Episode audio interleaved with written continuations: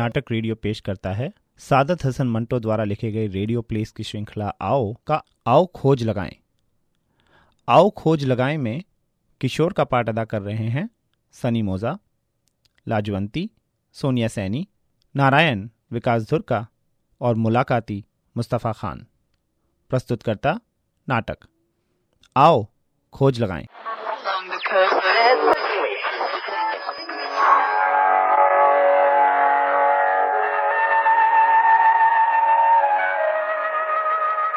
लाजवंती। आओ खोज लगाएँ।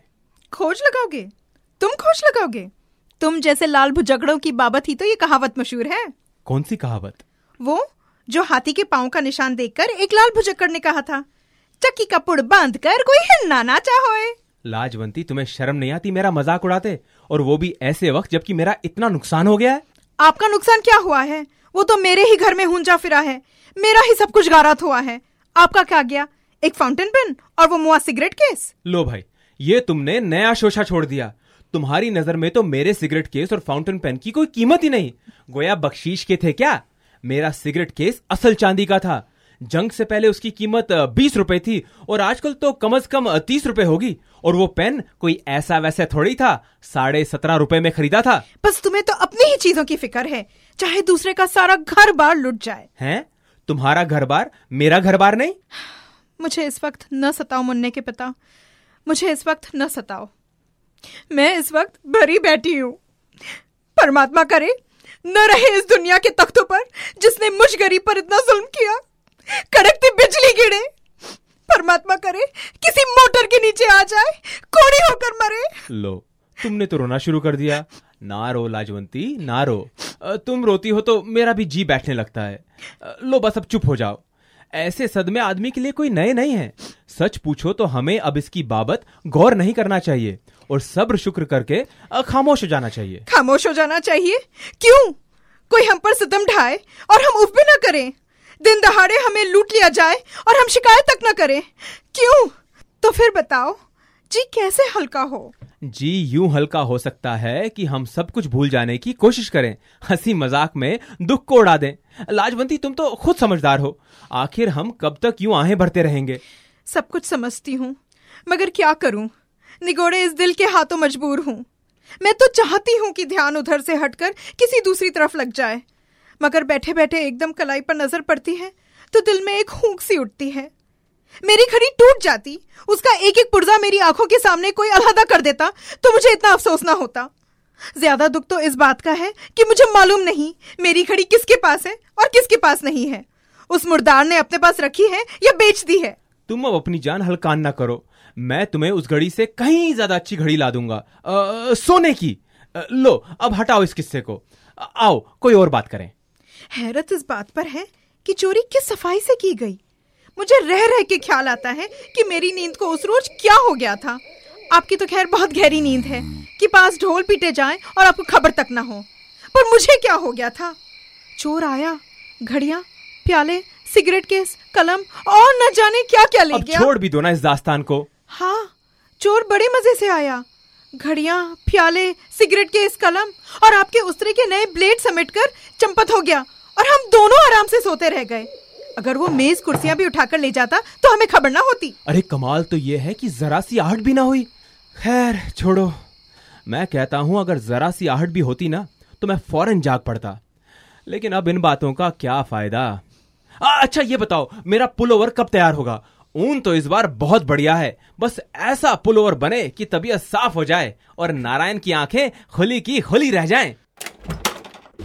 अरे भाई नारायण की आँखें तो उस वक्त खुली की खुली रह गई थी जब उसने ये सुना था कि तुम्हारे घर परसों रात चोर आया और घड़िया कलम और न मालूम क्या क्या उठाकर ले गया। नमस्कार भाभी जान मुझे तो अभी अभी घर से मालूम हुआ है कि आपके यहाँ चोरी हुई है। हाँ भाई किशोर ये तो बताओ आखिर हुआ क्या? सुना है तुम लोग दोनों मज़े से सोते रहे और चोर अपना काम कर गया। क्या ये सच है? अब जो कुछ भी कहा जाए बस सच है। ये भी कोई जवाब हुआ? मुझे सारा वाक्य सुनाओ। चोर कब आया कब गया? कौन कौन सी चीज़ें उठाकर ले गया? किस रास्ते से अंदर दाखिल हुआ? जब वो आया उस वक्त तुम सो रहे थे या जाग रहे थे? तुम्हें किसी पर शक है? अरे नौकर से पूछताछ की। तुम्हारे हमसाए क्या कहते हैं? और पुलिस में रपट लिखवाई कि नहीं? और अगर लिखवाई तो उसका क्या हश्र हुआ? ये सारी बातें मुझे बताओ। आखिर चोरी हुई है भाई? मैं इसके मुतालिक कोई बात नहीं करना चाहता। भाई वाह तो ये चोरी कैसे पकड़ी जाएगी? मुझे बताओ कहाँ कहाँ से चीज़ें उठाई गई हैं? मेज पर या किसी और जगह चोर की उंगलियों के निशान मिले? क्या फर्श पर पाँव का कोई निशान नहीं था?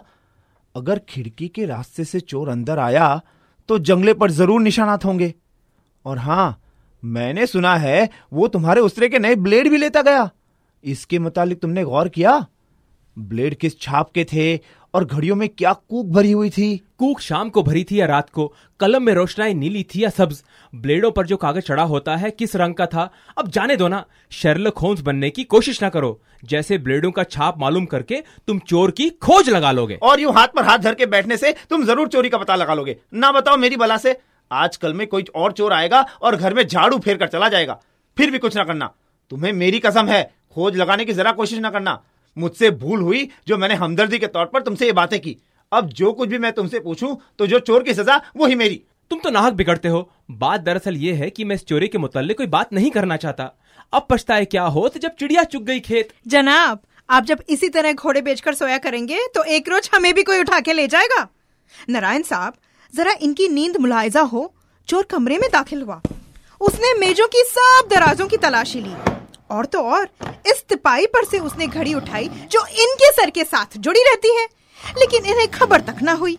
भाई, क्या नींद पाई है? मुझे कोसे चली जाती हो तिपाई की तरफ़ तो तुम ही सोती हो। तुम्हें क्या सांप सूंघ गया था? क्या फिजूल बातें करते हो? मेरी चारपाई तो दूसरे कमरे में है। ओ, अरे हाँ तुम्हारी चारपाई तो दूसरे कमरे में है। मैं ये कह रहा था मैं ये कह रहा था कि तिपाई जो मेरे सर के साथ जुड़ी रहती है क्यों ना हिली? तुम्हारा क्या ख्याल है नारायण? मुझे तो ये चोर बड़ा होशियार मालूम होता है। तुम मियाँ बीवी से तो मामूली चोर भी होशियार होगा। हाँ तो आप दोनों एक पलंग पर सो रहे थे नारायण साहब! जी। आ, मैं भूल ही गई कि मैं क्या कहने वाली थी। हाँ नारायण साहब ये चोर चोरी क्यों करते हैं? चोर चोरी क्यों करते हैं? भाभी जान सवाल आपका माकूल है। चोर चोरी क्यों करते हैं? सोचने की बात है भाई। किशोर तुम्हारे ख्याल में चोर किस लिए चोरी करते हैं?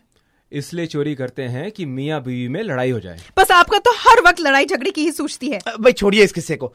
हाँ तो किशोर तुम ये बताओ कि चोर ज़्यादातर मर्द होते हैं या औरतें? औरत बेचारी क्या चोरी करेगी? हज़ार में कोई एक होगी। आप माने या ना माने, चोर तो होते ही मर्द हैं। फत्तू चोटा नामी ग्रामी लखनऊ का चोर गुजरा है, जो जस्त लगाकर छत से चिपकली की तरह चिमट जाता है। कमती खाना बदोशों की सरदार औरत पंजाब में ऐसी गुजरी है जिसने चोरों के भी कान काटे हैं। बड़े बड़े डाकुओं को दरिया किनारे ले जाकर प्यासा रखती थी। मेरे गले का लॉकेट तुम्हारे उस रामहुई ने चुराया था। और मेरा टाइम पीस तुम्हारी वो जमीला ही म्यानी में छुपाकर भाग रही थी। तो साबित ये हुआ कि मर्द और औरतें दोनों ही चोर होते हैं। साबित कुछ नहीं हुआ। अब हमारा तमाशा देखने की कोशिश ना करो। लाजवंती अब बंद करो इस गुफ्तगू को। अच्छा बताओ वक्त क्या हुआ है? मुझे बाहर जाना है। वक्त? अरे लेकिन घड़ी कहाँ है? परमात्मा करे वो कला ही टूट जाए जिस पर मेरी घड़ी बंदी हो। मुए ने बेच दी होगी औने पौने दामों में। परमात्मा करे कीड़े चले उसके जिस्म में। वो एड़िया रगड़ रगड़ कर जान दे। कौन है? अरे इस वक्त कौन आ गया? फरमाइए आपको किससे मिलना है? आपसे। और आपका इसमें गिरामी? मैं अभी अर्ज़ करता हूँ जो गुफ्तगु अभी अभी आप लोगों के दरमियान हो रही थी उसके मुतालिक मुझे कुछ कहने की इजाज़त दी जाए तो मैं आपका एहसान मंद हूँगा अंदर तशरीफ़ ले आइए। बैठिए। हाँ ये है मेरी वाइफ लाजवंती और ये है मेरे दोस्त नारायण। नमस्कार। नमस्कार। मैं आप दोनों को जानता हूँ। क्या कहा आपने? मुझे? मुझे आप कैसे जानते हैं? मैं ज़्यादा देर तक आप लोगों को अंधेरे में रखना नहीं चाहता। मैं आप सबका एहतराम करता हूँ। नारायण साहब आपके तो मैं कई अफसाने पढ़ चुका हूँ। और मैं समझता हूँ कि मौजूदा दौर में सिर्फ़ आप ही हिंदुस्तान के बड़े अफसाना निगार हैं क्योंकि आपके तयकुल में नुदरत है। आप तरक्की पसंद है। सच पूछिए तो हमारे अदब ने अभी तक अफसाना पैदा ही नहीं किया। मगर आपने कद कदर अफजाई का शुक्रिया। आपने बिल्कुल सही फरमाया कि हिंदुस्तानी अदब में अफसाना नापेद है जो लिखने वाले मगर हैं। अभी तक हम सब अंधेरे में हैं। मुआफ कीजिएगा। मैं और नारायण साहब अफसानों की रो में बह गए। हाँ तो नारायण साहब आपसे हिंदुस्तान के अफसानवी अदब पर फिर कभी बातें होंगी। मुझे पहले अपना तारुफ कराना चाहिए था। मैं वो चोर हूँ जिसने यहाँ की चीज़ें चुराई हैं। चोर? क्या कहा आपने? आप चोर हैं और मेरे अफसाने? मैं आपके अफसानों के मुतालिक फिर गुफ्तगू करूँगा। जी हाँ मैं वही चोर हूँ जो परसों रात यहाँ हाजिर हुआ था। मेरी घड़ी? जी हाँ ये आप ही की घड़ी है जो मैंने अपनी कलाई पर बाँध रखी है। मेरा ख्याल है कि ये ठीक वक्त देगी मगर अब मालूम हुआ है कि ये पंद्रह मिनट तेज चलती है। मैं? मैं? लेकिन मैं... इसका मतलब ये नहीं है कि मैं आपके इंतखाब को अच्छा नहीं समझता। आपका जौक यकीनन बहुत अच्छा है। आपके सिंगार की दूसरी चीज़ें इसकी गवाह है। मगर आपने मुझे गालियाँ देकर एहतराम के उस जज्बे को ज़यीफ कर दिया है, जो कि मेरे दिल में आपके मुतालिक पैदा हो गया था।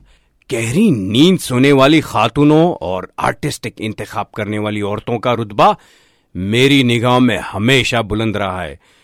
लेकिन आज मैंने जब आपकी जबान से अपने मुतालिक गैर मुनासिब अल्फाज सुने तो यकीन मानिए मुझे बहुत सदमा हुआ। हैरत हुई। आप जैसी बुलंद सीरत खातून ने मेरी तजलील की। त- तजलील? चोर की तजलील? आप कहना क्या चाहते हैं? यही कि मेरी बेहद तजलील हुई है इस घर में जिसकी हर एक शय मैं बड़ी आसानी से उठाकर ले जा सकता था।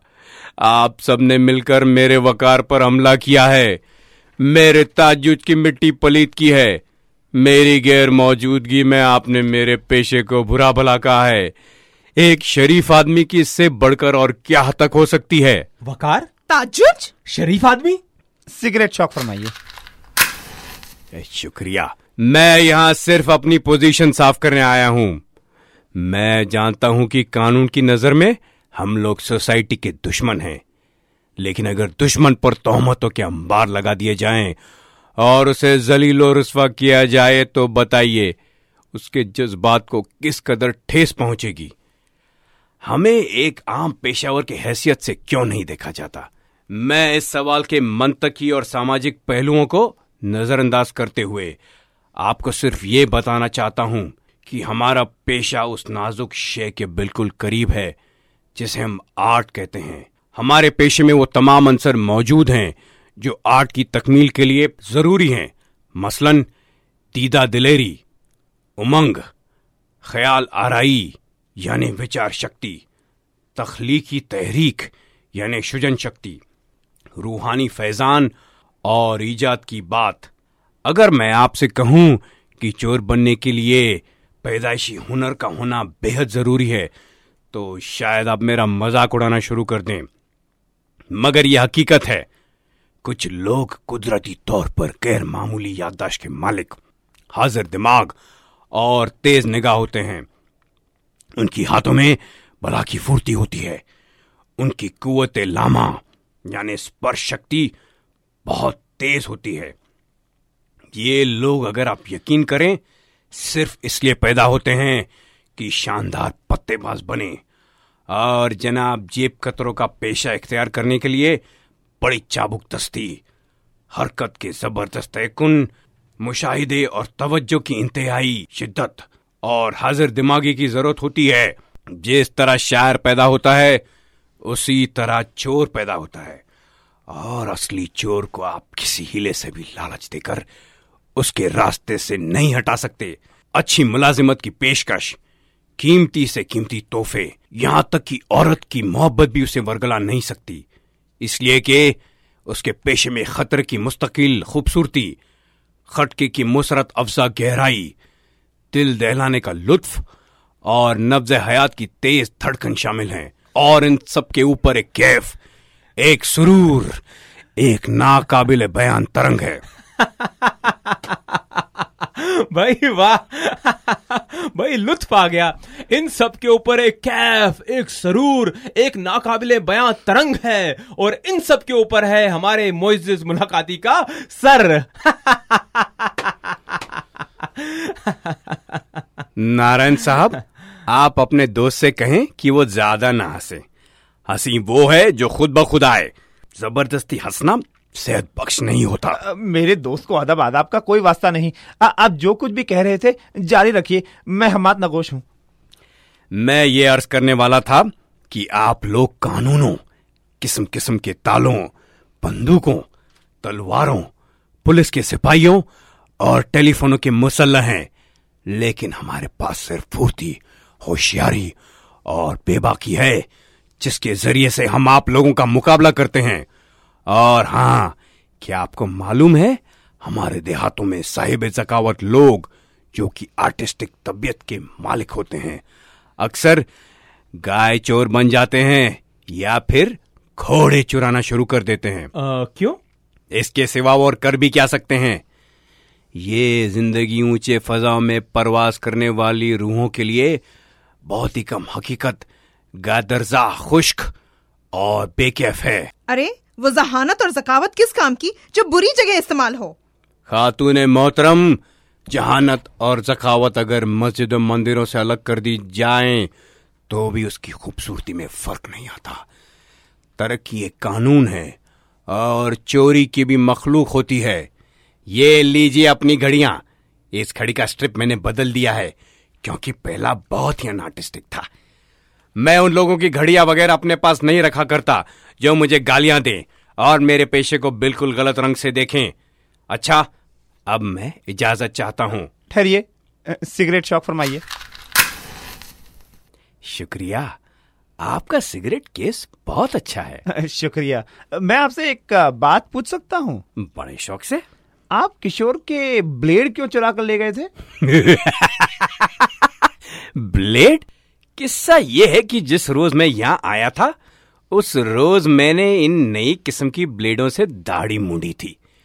बड़े वाहियात ब्लेड हैं। घास काटने वाला औज़ार इनसे बेहतर होता है। सिंगार मेज पर जब मैंने वो ब्लेड देखे तो उठाकर अपनी जेब में रख लिए। ताकि सुबह उठकर जब किशोर साहब अपनी दाढ़ी मुड़ने लगे तो ऑपरेशन से महफूज रहें। और हाँ मेज का दाहिना दराज जो मुकफल था, मैंने खोला था। उसमें इनके प्राइवेट खत थे।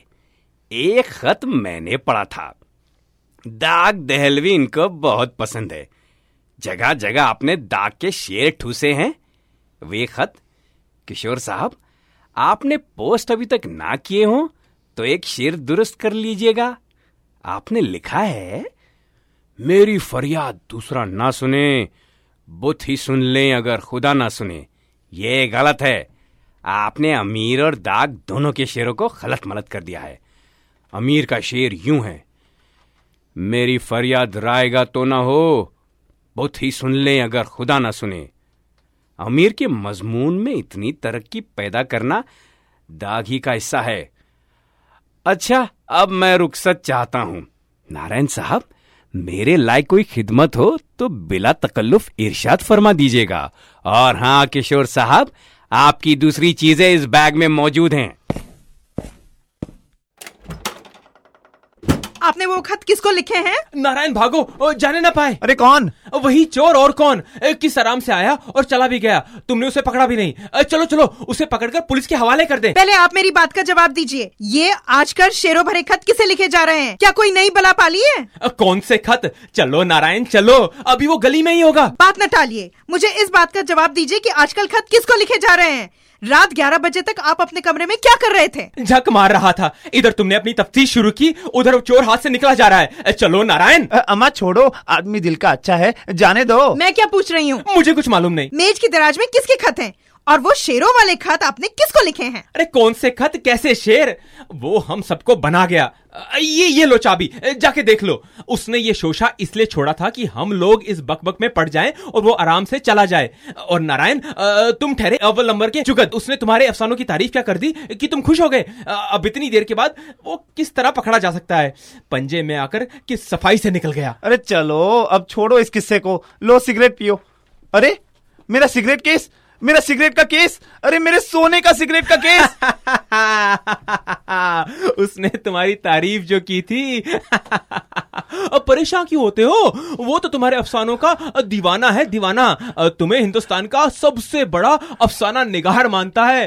अरे अरे अरे कि- किधर चले? मज़ाक ना करो किशोर। मेरा सिगरेट का केस बहुत कीमती है। देखता हूँ शायद बाज़ार में मिल जाए।